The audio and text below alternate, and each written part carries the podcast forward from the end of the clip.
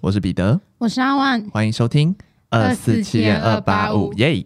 跟大家说，我们刚好这集播出的时候，刚好是除夕夜，没错。那就在这边先祝大家新年快乐，新年快乐！我们有需要带来一首财神道啊，好像每年都有这个。咚咚咚锵，咚咚咚咚锵，咚咚咚锵，咚锵咚锵。那你是什么时候要回老家？就是当。不是当天吧？二月十号是除夕还是？二月十号，二月十号好像是除夕还是初一吧，其中一天就对了。哦，所以你是过年刚好过年期间，你没有要提早？对，没有，就是刚好过年期间。对，跟大家说我过年期间要去四川看亲戚。他要去就是久违的见到很久没见到的亲戚。没错，那关于四川的故事呢，下一集来跟大家分享一下。感觉会有很多哎、欸。对对对对对，等一下跟大家分享一下。但好，没关系，下一集大家听了就会知道了。我会期待你的伴手礼。好的好的好的，感觉会是一些跟花椒有关的食品，可能是一整条腊肉吧。不行哦，这个是不可以带回来的。我跟大家讲，啊、这不可以带哦。对啊，会被抓、欸，会被抓，会被抓去关哦。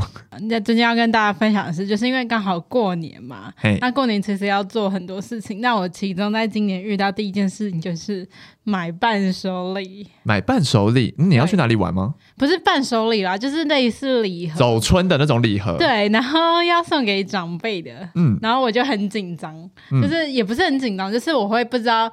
要怎么准备给长辈喜欢的礼盒？哦，长辈有时候真的是蛮难琢磨。对，因为可能有些长辈他不喜欢吃甜的，可能他不喜欢就是呃吃一些饼干啊或什么的。然后那我就想说，那改买肉干好了。然后我就想说，哦，这样我不 OK。可是如果对方是不喜欢吃那种肉干加工食品，对他可能又会觉得可能不健康。健康，所以我那时候就犹豫很久，嗯，然后就一直一直找，想说这怎么样怎么样。然后最后，因为我要送的对象。其实是我男朋友的妈妈，嗯，所以我就很很想说，一定要就是因为，那你有事先调查他可能会喜欢什么吗？我是我我一开始就是找那种典型的就可以放的那一种，嗯，然后我本来后来又想说，哎、欸，那还是买个肉干什么，然后后来做了调查，真的去问之后，他说他他可能家人对肉干就是还好，嗯，什么，然后后来就是调查调查完，我就终于选定就是要买好买什么东西，嗯，然后我待会就是录完音我就要立刻去买，希望还有，因为我有先打电话去问。哦，所以它是限量，对不对？它是就是你去店里，它一定会有的一个常态的商商品，嗯，但是我有先确认说是不是真的会有。哦，不要还要等或什么？对，因为我就已经选定好那盒，然后有先给有先给我男朋友看过，然后他就觉得也 OK 这样子，对对对，我就觉得哦，好紧张哦，怎么会这样子？要见家长，欸，我真的我真的是第一次，就是就是这样子跟就是送给长辈，要跟长辈互动。对，然后也是我出社会，包括自己的亲戚朋友都没有送过这种礼盒或什么的，嗯，所以我那时候就觉得不行，就是不能绕亏。首先包装一定要好看，这是我的职业病。包里面东西不好吃没关系，包装一定要好看。里面东西也要好吃，我希望它内外兼具。OK OK OK。待会你会陪我去看，对对对，对，对，你再你再看一下那个。结果等一下我买一堆，你要送谁？我自己吃。四川的老朋友，四川的哦，伴手礼已经买很多，好，下一集再跟大家分享。哦，真的、哦？对啊。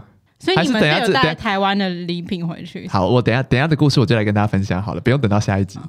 然后反正我现在就是很待会就要去买，然后希望这次过年就是可以顺利的把这个礼物好好的送出去，然后希望对方会开心。对，希望了。好，那本来下本来预计是想说这一集要分享别的故事，但没关系，既然一直提到四川，我们这集就来分享四川的故事。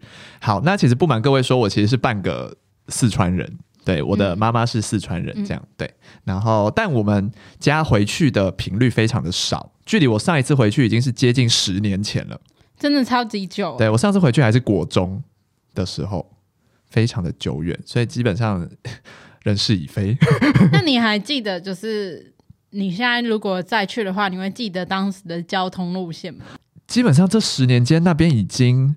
不一样，整个大升级到一个不行。我听说了，我听我妈说那边已经大升级到一个不行了，所以我基本上就是带着一个全新的视野要回去，这样子。我没有预设任何，而且我甚至连要去干嘛我都不知道。那你妈妈这几年十年之间，她有自己回去过吗？中间好像有回去过一次。哦，对对对对对，但是就是他们每年的进步好像都蛮多的。这次回去，我其实心情是有一种既期待但又有点紧张的心情。因为以前回去的时候，你还是简单来说，你还是小孩子，所以你就是不用有什么交际应酬。嗯，但现在回去，我啦，我我已经算是一个社会人士了。对，那可能我弟我妹他们还可以算是小孩子这样，所以很多的交际应酬都要由我先锋，然后就觉得很紧张。首先就是没有相处过的一些兄，你应该算一些远房亲戚，嗯，你就会不知道要怎么要聊什么，就是只能很很客气的聊一些琐事之类的这样。一定会啊，你不觉得过年都会有这种环节吗？对对对，所以我就觉得我要拿出我一百趴的。偏 E 人的能量去面对他们，然后强迫自己成为一个 E 人就对了。但我觉得你可以耶，不行也得演得像喽。对啊，我只能这样说。对啊，对。然后因为太久没有回去了，所以今年在我觉得在整理行李跟要回去之前的行前准备，我觉得是多了很多的功课要做。首先，呃，因为以前事情都会人家都会帮你处理好，所以现在首先第一件事最重要的就是上网。的问题，因为众所皆知，他们那边的上网会需要翻墙嘛。嗯、那光是要翻墙这件事的，就是我们要所谓的 SIM 卡，就好多种，而且每家厂牌都不一样，然后所提供的功能都不一样，然后导致我光是在 SIM 卡这个阶段，我就已经犹豫了好久，我至少想了可能一个月吧，到底要买什么 SIM 卡？真的有需要犹豫这么久？没有，就是我个人，就是因为我。没有办法预估，说我到底是要买，比如说那种吃到饱不降速的流量，还是是每天多少流量，然后到了一个一天晚用完就降速，还是总共多少流量，然后用完就会直接降速，就是各种方案。那我后来评估下来之后，我觉得最划算的方案是一天有一个限制的流量，那用完就会降速，每天在更新这样。然后我又在想说，那到底要买？电子的就是 e e SIM 卡，就是不会有真的 SIM 卡的。呃，我知道，就 QR code 那。对，QR code 或是真的 SIM 卡来插，可是这两个又有价差。那我最后选择的方案是，就是以比较便宜、稍微便宜一点的 SIM 卡，就是直接插卡的。嗯、对，来说就是想说在这边也可以省一点钱了。好，然后再来就是最最困难的就是伴手礼的部分，我真的不知道他们喜欢什么诶、欸。对，所以我们就是很老套的准备了很多项产品。首先，凤梨酥一定要有嘛？我觉得可以买一个东西耶，沙琪玛。沙琪玛，因为这个东西那边已经吃不到，是吃不到。对对对对，对，我觉得蛮特别。对，但是我因为我那时候就是家人跟家人讨论之后，我们就想说买一些典型的。嗯，对，那凤梨酥就买了十五盒，这么多盒。我跟你讲，这才是第一 part。然后就想说还要肉干嘛，就是他们也可能也没有也会喜欢这边肉干，肉干也买了十五组，然后。因为我妹最近在牛轧糖店打工，牛轧糖也买了十五组。天哪，你们感觉像是批货哎。对，然后除此之外，我们后来又打听到说，有些亲戚很喜欢台湾的泡面。哦，泡面一定要啊！泡面买了十五组，五组，哎，对，五组是那种袋装的，一袋里面有五袋的那种，然后五组这样。哦、然后我现在就在想一个问题，请问我们的行李箱到底要怎么装得下这么多东西呢？对啊。但是就是我妈说，因为她。回去是那种，就是亲戚还会板斗来宴客的那种，为了为了迎接我们回去，嗯、因为我们太久没有回去了，所以然后我们还要去各个亲戚，因为我妈那边的亲戚非常的大量，基本上是好几十人的那种大家庭，对，所以会要去各种地方走村，所以就是每走一个地方，你就要给伴手礼，给伴手礼，这样也比较，这样也比较就是比较好啦。对对对，所以就是这次准备了非常多的伴手礼要回去。哇，那个开销也真的是不小，还没回去就花一堆，再来还准备了其他，就是一些，因为你也不知道那边天气要怎么要怎么穿衣服，因为说实在，那边其实蛮平均温度，其实蛮冷的。可是我们已经行李这么多东西了，要怎么放？要怎么再放厚外套？我的建议是你直接穿着。对，我自己，我们的想法也是在这边穿，然后带最少的衣服去去就好。如果有需要在那边买就好。对，因为毕竟。伴手礼都送完之后，行李箱就空了，那就有办办法装东西回来。对，所以目前就是处于一个还在打包行李的一个阶段。哦，光我告诉你们，光是免洗内裤我就买了，一个人买了十五件，因为我们要去十五天，所以总共这么久。对，所以总共我们家四个人要去，总共买了六十件的免洗内裤。哇，那个免洗内裤送来是一大箱，要怎么塞进去也是一个问题呢？所以我们就是去的行李非常的艰难，但回来之后就会轻松很多了。嗯、对，目前的状况是这样子。对，那大家听到这集的时候，我 maybe 已经在飞机上了。的要前往，空中相会。对，我们在空中相会。对，那回来之后再跟大家分享，就是关于去四川玩的一些小故事。究竟我有没有在那边辣到死呢？我觉得会，我或是或是我回来瘦很多，因为我在那边什么都吃不了。真的，你真的会爆汗。或是我在那边就是基本上有一半的日子都待在马桶上。我知道了，就是你不用带太多厚衣服，你就想到觉得有点冷就吃，我就去吃一条串串，这样就可以，或者吃一两个花椒就 OK 了。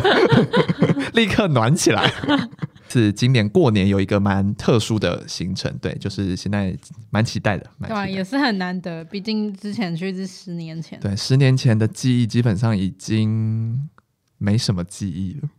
这次会创造新的记忆，希望是一些欢乐记忆啦。对，今年因为这次回去想要多去一些地方看看，对，所以我们，但我们现在其实都没有排任何的行程，就是想说，只有前几天要回去乡下走春。的几个固定行程，其他就会想说要不要搭一些他们的那种大众运输，然后去到处玩。这样哦，还有一个点就是支付宝，因为他们那边基本上不用现金。嗯，可是支付宝我其实不确定它可不可以刷台湾的卡。对，但是我们就一样先绑了台湾的卡在支付宝里面，然后也有准备了一些现金。这样子就以备不时之需，万一用不用不了，对啊，可能也是要准备一点，就是就是现在就是各种未知，你知道吗？就是有一种很害害怕但又很期待的一种心情。可以来，一定一定很好玩。对，我也觉得应该会很好玩。再回来再跟大家分享有多好玩。OK，那照惯例呢，我们要来就是讲一下我们的听众的留言。没错。那最近呢，就是有一位听众，他叫应该是念 Kai Kate，嗯，对，Kai Kate 吗？不不确定，对，反正就是 K A Y I C A T，嗯，然后他就留言给我们，然后他们就说，哎，S 一九好好笑，但 S 一九是哪一集呢？就是海龟汤那一集。对，我觉得这个，我觉得这位听众的笑点真的长在我的笑点上面，就我们笑点一定很像，因为他就说双胞胎，然后甜甜圈。淡水巴黎嘛？我看到觉得超级好笑，因为那集呢，你不是出一题是关于双胞胎的吗？没错，那我不是中间一度有点小崩溃，我说双胞胎是什么？双胞胎是。甜甜圈吗？我我觉得他完全懂我哎、欸，好好笑、喔。不排除是你本人留言呢、欸，不是，我真的觉得很好笑。我终于找到共跟我有共鸣的人了。关于甜甜圈有共鸣的人。好，而且而且因为那时候那剧你没有帮我接下去，你好像没 catch 到我的那个。我其实不瞒各位说，我在看到这个留言的时候，我还是看不懂这个留言在干嘛哎、欸。好笑、欸，是你现在讲了，我才知道在干嘛、欸。很好笑，真的觉得很好笑。这位听众跟我很很有默契。还是这位听众，你把我取代，你来跟他录好了。真的很好笑哎、欸，你懂我，你懂我。好 好好。我那时候想说，哎、欸，这不是蛮好笑的吗？你怎么不接下去？告诉大家，我到今天还没听懂。好，好，谢谢这位听众，谢谢这位听众。我那时候看到这则留言，直接笑出来。好，那除了听众留言之外呢，我们也有收到新的抖内。那抖内呢是来自之前有抖内过的用户，就是淡月，非常谢谢你。但他这次没有留言。对，谢谢你，谢谢你一直支持我们。对哦，然后再跟大家讲一个，就是我不是在密室打工吗？嗯，我有遇到听众来玩呢，而且是我代场哎，真的、对，然后跟大家说他怎么，他就是他来的时候，然后我就会介绍嘛，就是他们要放东西干嘛之类，然后他就突然问我说：“你有做 podcast 吗？”嗯、我说你该不会是我的听众吧？他说好像他是，然后我就说谢谢你有收听，希望你有听到这集，谢谢你有收听，好奇妙、哦，你们是很有趣、很很有礼貌的玩家，我非常喜欢。哎、欸，好好玩哦，好有趣哦，欢迎所有听众来跟我。第一位吧，之前还有一位也有来玩，可是他、哦、他来的场次刚好我不在。哦，对对，所以比较可惜这样。啊。对，欢迎欢迎听众来玩，可以与我相会。啊。好，那新的一年继续，我们会继续努力，邀请大家来继续支持我们喽。没错，感谢大家。感谢米达。我们感觉这集到这边差不多要结束。好，那这集到这边，已经想去买伴手礼的心太强了，已经想吃年夜饭了。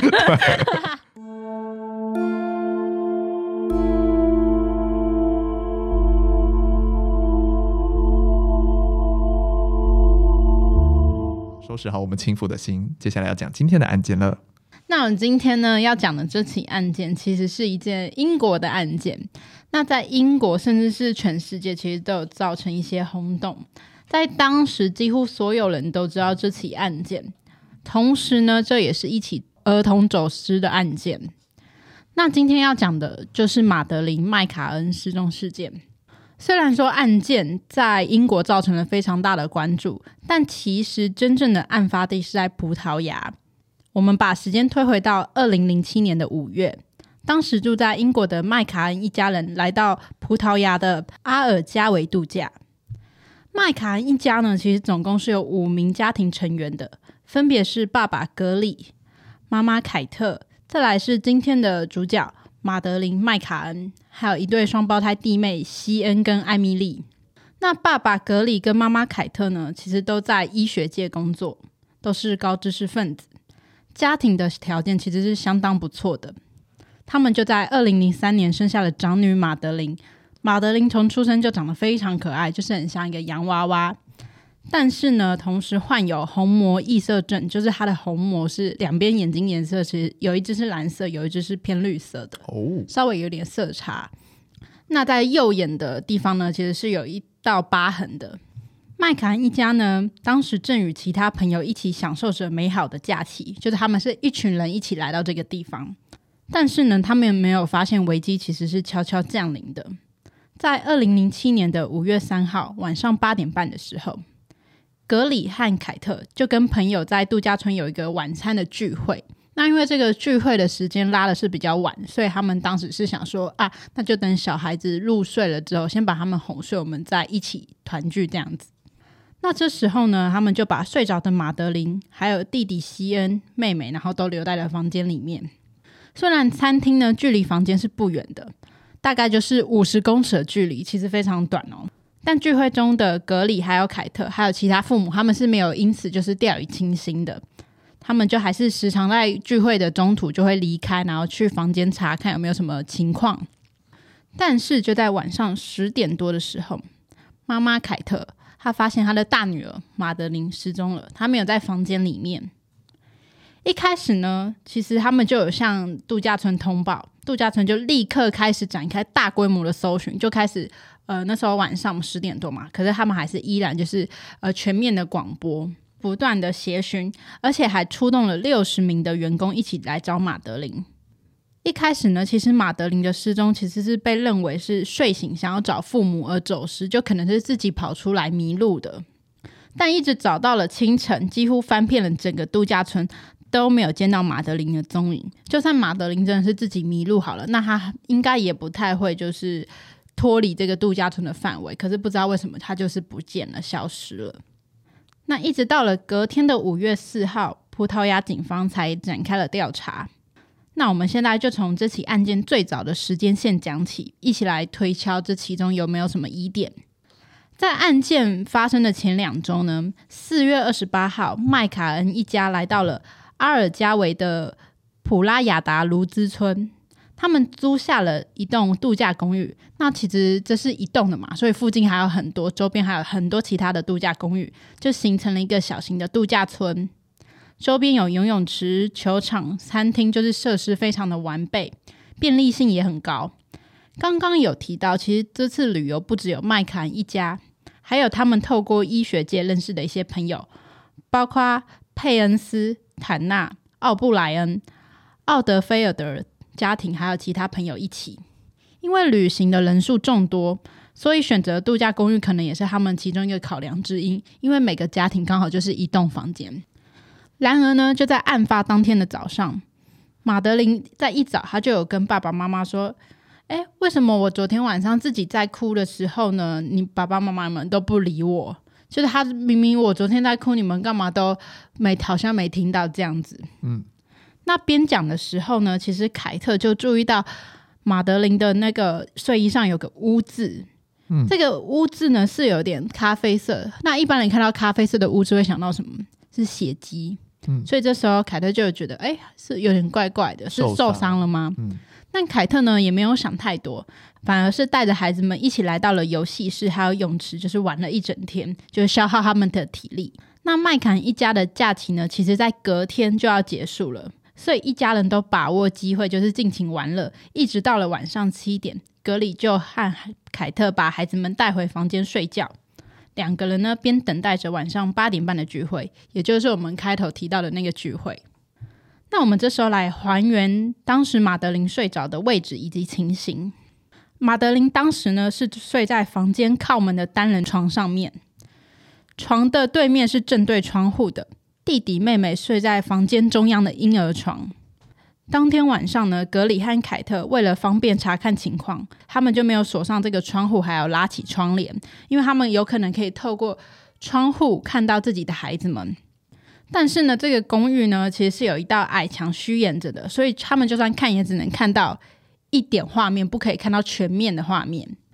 聚会半小时之后呢，格里就返回了公寓去查看孩子们。但据他当时回忆呢，他们离开时门都只有开了一个小缝，但不知道为何他回去的时候看到门都是大打开的状态。嗯。但是格里这时候就觉得他没有多加猜测，他觉得可能会不会就是呃外面的风啊进来了这样子。格里这时候呢就又把门都关上，然后又回到了餐厅。到了九点十五分，同行友人中的一人简坦纳，他就也是去看自己的小孩。那他呢也顺路了去了麦卡恩的家看了一下。这时候他发现一名形迹可疑的男人。据简的说法呢，这名男人看起来像是当地人。身高大概一百七十五公分，身穿黑色的外套以及米色的裤子，怀里抱着一名浅色睡衣的孩子，跟马德琳的睡衣图案其实是有点相似的。到了九点半的时候，马修·奥德菲尔德也前往了自己的公寓去看孩子，中途呢也一样绕到了麦卡恩家的公寓去看，但马修没有进入房间，而是在外头看到了双胞胎，就回去了。在过程中呢，马修有听到马德琳翻身的声音，因为马德琳靠门嘛，他是直接看到就是呃双胞胎的眼已经熟睡。那如果有翻身的声音，那一定是马德琳嘛，所以他就这样猜想，所以他就离开了。当天晚上呢，其实还有另外一对史密斯夫妇，他们也跟简一样目击到了同一名男人。当天呢，其实也有其他工作人员可能也有目击到这个画面。他们就一致认为呢，这个男人就是住在附近当地的罗伯特·穆拉特。因为马德琳已经失踪了，所以他们已经朝向了就是有人把马德琳带走这个方向调查。所以现在只要有任何形迹可疑的，他都会被列入入一个强力的嫌疑犯。但是呢，后来遭到证实是，其实当天他们晚上看到很有可能也是一同来度假的客人。他只是正好把自己的女儿从托育中心抱回房间，然后被他们误认为是一个可能绑架犯这样子。再来呢，其实一直到了晚上的十点，凯特发现房间的门都被打开了。我们刚不是提到隔离把门是关上的吗？嗯。可是当到了十点，过了一个小时，房间又都被打开了，所以很有可能中间有人进来过。随后呢，就发现马德琳的失踪。那葡萄牙警方呢，也被认为不够积极。之前案件有提过说，其实儿童走失案最重要的就是时间。但警方呢，被认为在盘查附近民众，还有调阅监视器以及找寻马德琳上面都不够迅速，也不够积极。连案发现场呢，其实都因为他们自己的人员踩来踩去而被破坏了。就算你有指纹什么的，可能你也很难分辨出到底是哪一枚指纹。造成之后呢，调查非常的困难。而后呢，这个消息其实就越传越远，就传到了英国警方那边。所以英国警方呢也介入了这次的调查。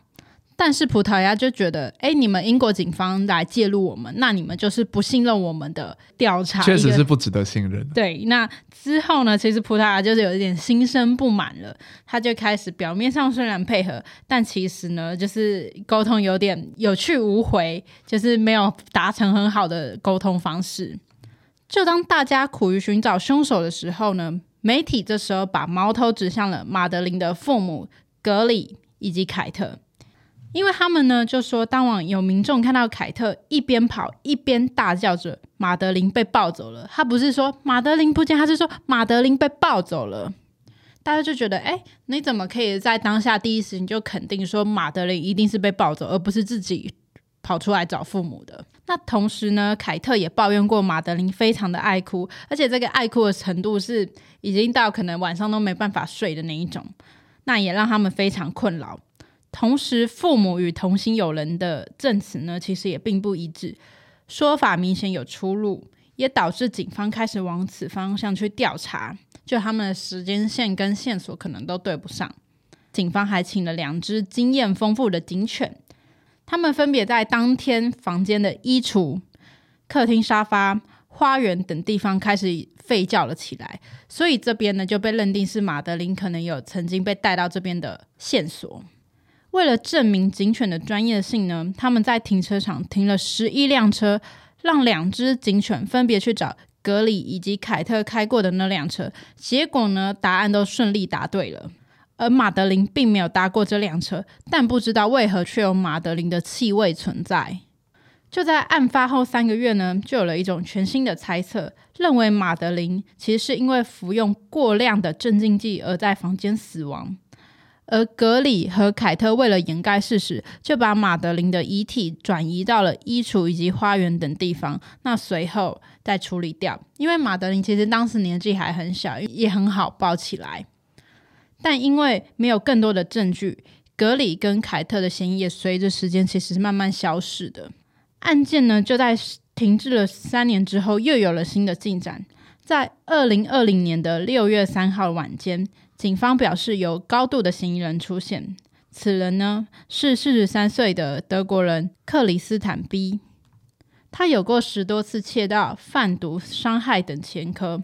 目前呢，因为他在二零零五年的时候有抢劫并性侵一名七十二岁的美国妇女而被逮捕。去年十二月才被判刑七年，然后也在德国坐牢中。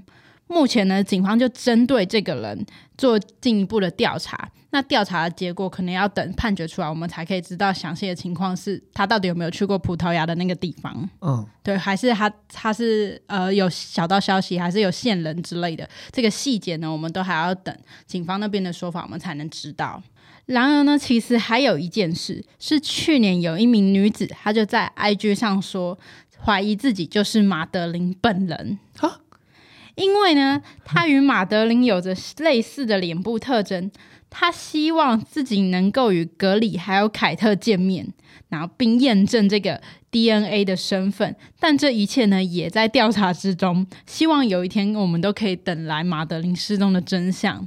等一下，这个结尾是怎么回事？对，这个结尾，你们不，大家有没有觉得非常的峰回路转啊？对，有人说自己是马德琳，有人说就是哎，马德琳就是被克里斯坦 B 给抓走了，就是这件事是非常的多条线哦。所以我们现在在等待的就是哪条线才是真实的那条线，或是都不是。嗯，因为我自己在打这个案件的时候，都会想说，哎，是好像感觉快发现真相的时候，好像哎。停滞了，就停了。对，爸妈这条、父母这条线停住了。克里斯坦 B 这也还在调查中，也停住了。那那名神秘女子的线也停住了，因为都还要等待调查的。所以现在都还在调查中。对，都还在等待调查的阶段。所以如果马德琳是失踪了，所以嗯，所以是被凶手可能带去了某个地方，嗯，然后偷偷长大。如果那女子真的是她的，如果如果真的是这样的话，就很有可能这个版本可能就是这样。对，但这个版本会比较偏。离奇啦，对啊，但我自己我自己的立场是，我觉得凯特跟格里不太像凶手，嗯，因为中间不是有提到过他们的朋友，就是有一直回去看嘛，中途查看马德琳的情况。嗯、那我觉得凯特跟格里不太可能在这样的情况下，就是把马德琳转移到就是对，就是他要转移也。也需要一点时间。对对，就是马德琳爱哭的这个问题，有必要在旅游这个时间点下手吗？如果他们真的是凶手，如果是在自己家里，不是更方便？而且还不会有那么多人。对啊，而且我觉得刚被怀疑的点什么，就是马德琳被抱走了什么？我觉得那就是一个很恐慌的母亲，就是脱口而出的话。他一个直觉性，因为假设我今天真的好，我今天真的要。谋害我的亲生小孩吧，这样的话我也露馅的太明显吧？我直接就说我的小孩被抱走了，小孩被抱走了。对啊，我觉得是因为他觉得他孩子在睡觉，所以是被偷偷带走的。嗯、对，对啊，其实而且因为就格里搞不好中间有刚刚说，哎、欸，我刚把门都关上了，那为什么回去的时候凯特看到门都被打开？那他一定是觉得有人进来他们家里了。对啊，我自己偏向不太可能是父母的。嗯，对。如果他们真的是这么有心的话，然后他们可能选在葡萄牙这个调查更困难的地方，那我们就是另当别论。对对对对。但我觉得不太，我觉得比较偏好是有人被抱走啦，就是有另外一个凶手这样。对对。但我觉得现在比较有可能就是警方现在调查到的克里斯坦 B，哎，他是怎么会被盯上的啊？其实我们在这个。的案件查的方方面，我没有看到大家说他是怎么被抓出来，但他就是突然出现了。对，他就是突然有一个这个嫌疑人出现了。哦，对，哦，那也是挺怪的。我在想他的那个被调查到，应该是可能在当时他有在附近啊，懂？对，就是他，然后大家有发现他有很多前科，那他就会被自然是被抓出来说你可能是嫌疑人这样子。OK，对，哦，那这样就。就有可能会盯上他，但但我跟大家说，真的儿童的安全真的是要小心，非常的重要。对，就是我觉得今天不论怎么样，你要聚会什么，你我觉得还是把孩子带在旁边会。我觉得还是把门锁好呗。对啊，今天不论是锁门或是怎么样，或是我觉得直接在旁边你照看他们才会是最好的选择。嗯嗯嗯，对，多一份心啦。真的真的，你不知道。危险什么时候会降？对啊，而且因为小孩都在睡觉，更没有防备。而且他，你说五十公尺，其实也是一段距离。对啊，而且你不是可以直接看到看到或听到他们的声音，你还必须去走过去看他们的情况。对对对，还是蛮危险的。对啊，今天就算好没有坏人进来好了，他会不会有可能自己起来跌倒或是受伤什么，也都是另外一个风险啊。没错没错。对，所以今天我在讲这个案件其实最后是想要告诉大家就是呃儿童走失的这个还有以及就是儿童安全性的问题啦嗯嗯就是大家可以更 focus 在这方面的对。议题的关心上面嗯嗯就还是要好好照看自己的孩子。没错好那这就是今天的案件了我是彼得我是阿万我们下次见拜拜。